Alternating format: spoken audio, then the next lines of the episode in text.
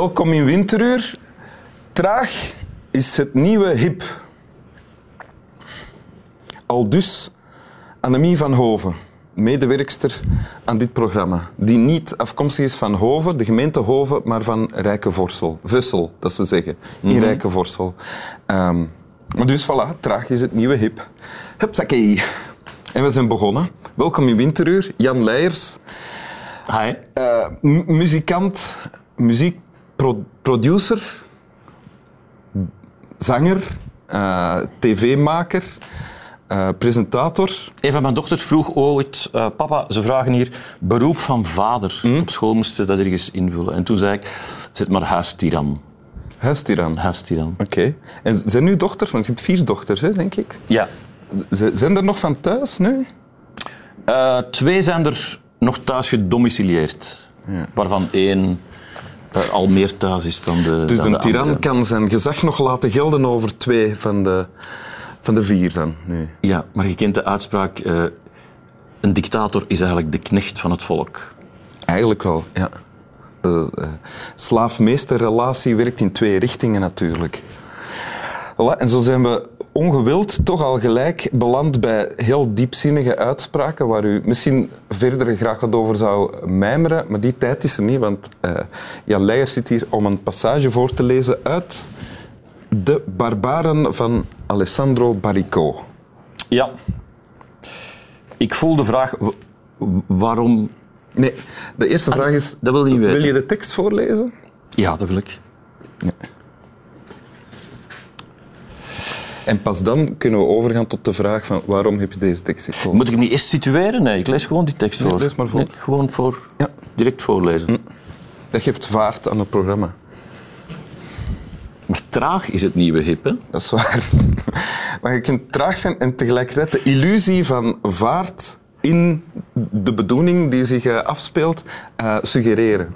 En dat doen we heel slim door ergens in het begin eh, de tekst te laten voorlezen en dan zijn er vraagtekens. Hè?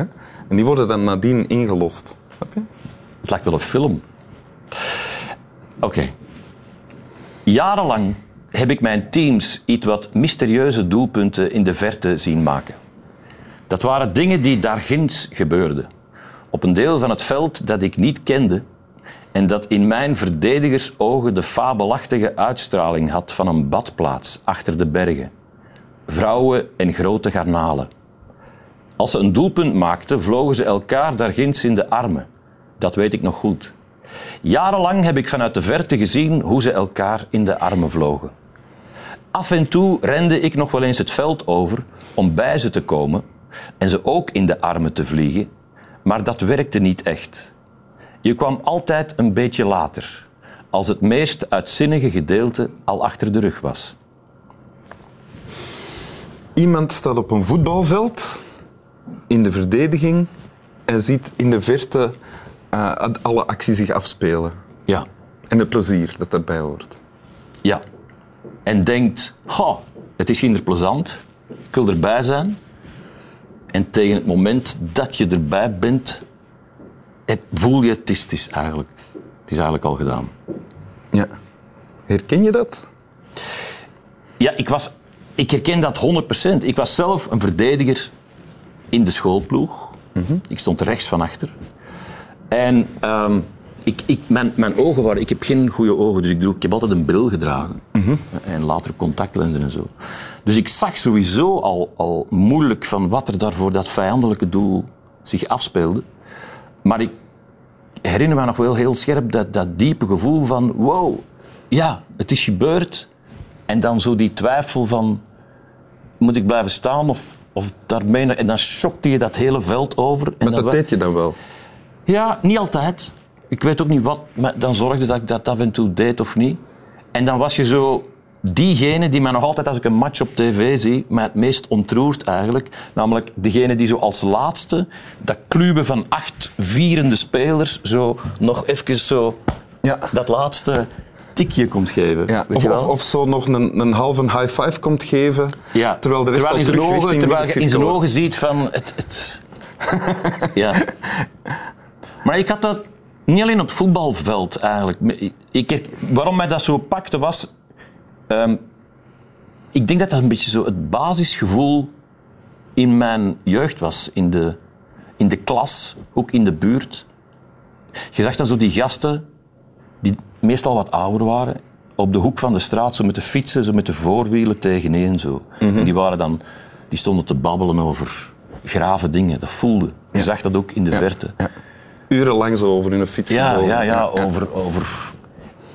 En dan kwam er daarbij... En Dat dan was al een stap. Ja. En dan hield dat gesprek op. Of tenminste, die indruk had ik. Zo van, als ik erbij kom, dan... dan... Wat was dan het eerste dat je zei als je erbij kwam? Was dat, yo, gasten. Ja, dat was zo'n... Nee, wat, wat je toen deed, dat was zo uw haar... Zo, je had zo'n bles, weet je wel, uw haar. Zo. Iedereen deed dat toen. Ah ja. Zo. Ook in de klas, als je een vraag kreeg. En Leijers? Dat was het eerste. Zo, uw bles even zo opzij schudden. Dat was als, als een paard zo. Jan Leijers, je zegt, ik herken dat gevoel van toen. Is het dan nadien... Is dat iets van toen of is dat nadien... Nee. eh, Ik heb, ik heb daar zelf... ehm, ik, ik heb wel eens gezegd... eh, het is ver gekomen met succes als ik het al begin te hebben. Dus ik heb wel die neiging om... Oh ja, zo, weet je wel, die zaal. Of, en, en als je er dan zelf staat... Nou ja, is het dan maar...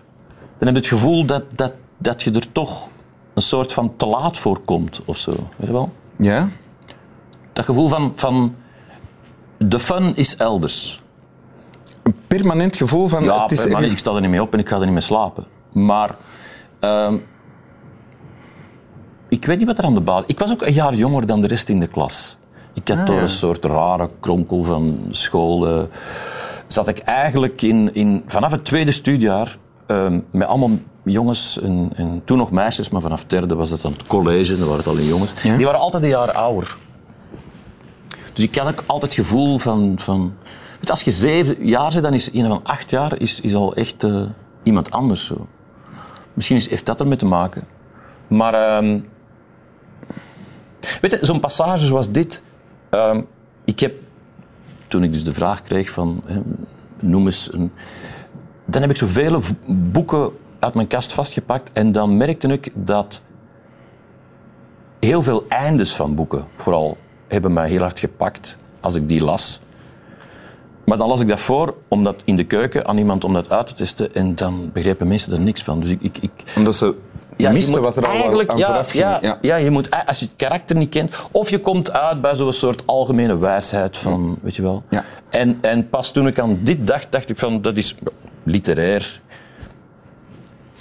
Ik weet niet of dat, eh, weet wel, de, Dat de- doet de- er niet de- toe eigenlijk, maar- Maar, maar, maar, ja, het, het, het vatte zo een situatie samen. Die, ik moet nu wel zeggen, die grote garnalen vind ik een beetje ongelukkig vertaald. Want in het Italiaans, ik heb het, dan, ik heb het opgezocht, Mhm. staat er eh, Donne e Gamberini. En ik denk niet dat... eh, of, of Gamberoni. Gamberini? Gamberoni? Ik, ik spreek in Italiaans. Maar in ieder geval, ik denk niet dat het daar... Grote garnalen heeft bij ons zo'n soort van eh, bijklank van... Weet je wel, eh, de big fish. De grote garnalen. Ah, op Zo die de, manier. Ja, de, ja, de rijke. En dat leidt een beetje... jij zag letterlijk alleen de, dus de. Maar, de diertjes liggen. dus de tekst, er is, ehm, het is eigenlijk een beschrijving van een toestand. Hè? Een, Ja. eh, er, wordt niet, er is geen, geen, geen weerstand tegen hierin. Hè? Er wordt niet over geklaagd, het is gewoon een beschrijving. Ja, maar... Wat doet vermoeden dat er ook een soort aanvaarding is van kijk, ja, zo is het. Geldt dat? Herken je dat ook? En zo ja, geldt dat dan ook voor Ik- jou? ik- ik- wel, ah, stilistisch dan ehm, merk ik, omdat je dat nu zegt, zelf inderdaad van, ik hou van het, van het tussen de regelige, weet je wel, van het understatement. Als dat nu zou bijgestaan hebben van, en beste lezer, u kan zich niet indenken hoe die bedroefd mij dat zo vaak gemaakt Ja. heeft, dan Ja. zou het voor mij, maar dat zit er voor mij wel in. Ja. Ehm, het een beetje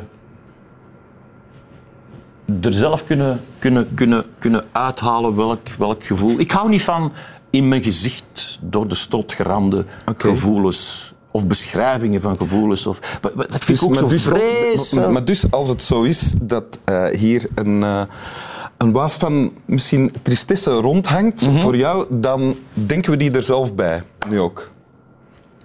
Ik bedoel, we, ik praat nu voor mij en de kijkers van eh, Winteruur. Wil je de tekst nog eens voorlezen? Heel graag. Is- moet ik dat dan zeggen? Nee, hoeft niet. Lees maar voor. Oké. Jarenlang heb ik mijn teams iets wat mysterieuze doelpunten in de verte zien maken. Dat waren dingen die daar ginds gebeurden, op een deel van het veld dat ik niet kende en dat in mijn verdedigersogen de fabelachtige uitstraling had van een badplaats achter de bergen. Vrouwen en grote garnalen. Als ze een doelpunt maakten, vlogen ze elkaar daar ginds in de armen. Dat weet ik nog goed. Jarenlang heb ik vanuit de verte gezien hoe ze elkaar in de armen vlogen. Af en toe rende ik nog wel eens het veld over om bij ze te komen en ze ook in de armen te vliegen. Maar dat werkte niet echt. Je kwam altijd een beetje later, als het meest uitzinnige gedeelte al achter de rug was. Dank u wel. Ik snap wel.